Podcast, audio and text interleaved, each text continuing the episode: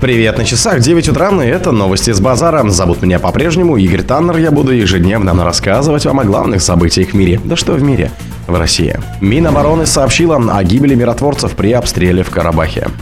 Лавров возложил ответственность за развал Украины на Запад не даст полной защиты. Эксперты рассказали, чем грозит волна COVID-19. Ученые создали новый материал для приручения энергии Солнца. Ученые улучшили технологии получения топлива из отходов. Российские ученые нашли ген, отвечающий за тяжесть инсульта. Спонсор подкаста Глаз Бога. Глаз Бога это самый подробный и удобный бот пробива людей, их соцсетей и автомобилей в Телеграме. Минобороны сообщила о гибели миротворцев при обстреле в Карабахе. Автомобиль с российскими миротворцами обстреляли в Нагорном Карабахе, военные погибли, сообщили в Минобороне. 20 сентября во время возвращения с наблюдательного поста российского миротворческого контингента в районе населенного пункта Джанятак автомобиль с российскими военнослужащими подвергся обстрелу из стрелкового оружия. В результате обстрела находившиеся в автомобиле российские военнослужащие погибли, сказали в ведомстве. На месте работают российские и азербайджанские следователи. Обострение ситуации в Карабахе произошло накануне, когда Азербайджан начал в регионе антитеррористические мероприятия локального характера для восстановления конституционного строя. Спустя сутки стороны объявили о прекращении огня. В Азербайджане уточнили, что выдвинули ряд условий, в частности, незаконные вооруженные формирования, расположенные в Карабахе, должны оставить боевые позиции и полностью разоружиться. Лавров возложил ответственность за развал Украины на Запад. Западные страны несут ответственность за развал Украины и разжигание там гражданской войны, заявил глава МИД России Сергей Лавров на заседании Совета Безопасности ООН. Как указал министр, сейчас многие делают вид, что не помнят смысл Минских соглашений, заключавшихся в воссоединении Донбасса с остальной частью бывшей Советской Республики при гарантиях соблюдения фундаментальных прав человека. Сорвавший их выполнение Запад несет прямую ответственность за развал Украины и разжигание там гражданской войны, подчеркнул он.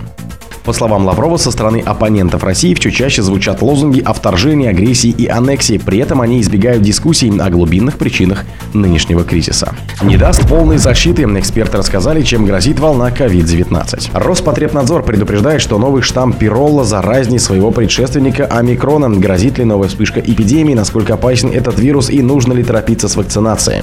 Впервые Пироллу выявили в июле в Дании. К августу она добралась до США, Канады, Швеции, Норвегии, Португалии, Франции, Великобритании, Израиля, Южной Африки и Таиланда. Летальных исходов пока не было, о локдауне нигде не заговаривают, однако кое-что предпринимают.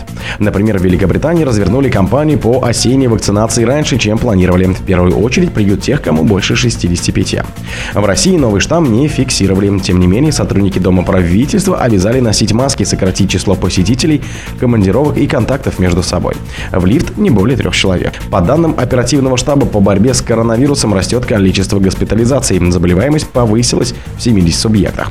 Но Роспотребнадзор исключает введение масочного режима без всяких на то оснований. Ученые создали новый материал для приручения энергии Солнца. Придать новые свойства перспективному полупроводниковому материалу смогли ученые Томского политеха вместе с зарубежными коллегами.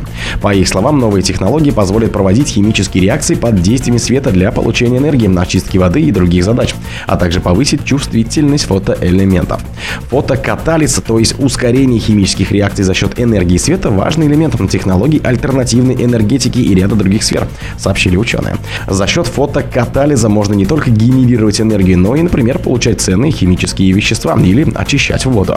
Ключевым материалом, применяемым для этого, являются полупроводники. Они поглощают свет и преобразуют его в электроны с высокой энергией. По словам специалистов, весьма интересные полупроводники, выполнены в форме нанолент. Ученые улучшили технологию получения топлива из отходов. Технологию производства водорода и водородосодержащих смесей из органических отходов в трубчатом пиролизном реакторе усовершенствовали ученые СФУ в составе международного научного коллектива. По словам авторов разработки, повысить эффективность производства возможно за счет улучшения теплообмена между теплоносителем и сырьем.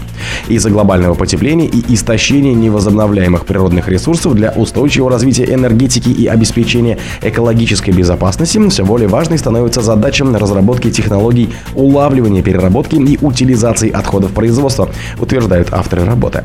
Один из способов переработки отходов – разложение органических и многих неорганических соединений на молекулы более простых веществ под воздействием высокой температуры. А она же пиролиз. Пиролизом, например, можно получать водород из углеводородов.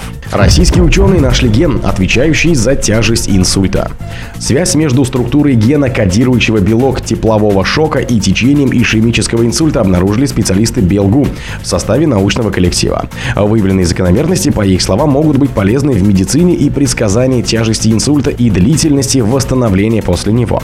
Ишемический инсульт – патологическое состояние мозгового кровообращения, которое приводит к повреждению тканей головного мозга. Именно его последствия являются наиболее распространенной причиной смерти, согласно статистике ВОЗ. Ученые объяснили, что причины возникновения этого заболевания могут быть обусловлены как внешними факторами, так и генетикой пациента. В стрессовой ситуации, в том числе при инсультах, чтобы минимизировать урон клеткам организма, активируются белки теплового шока. При инсульте они помогают белкам тканей мозга снова принять нужную геометрическую структуру и предотвращают их слипание, которое может привести к летальным последствиям. О других событиях, но в это же время не пропустите. У микрофона был Игорь Таннер. Пока.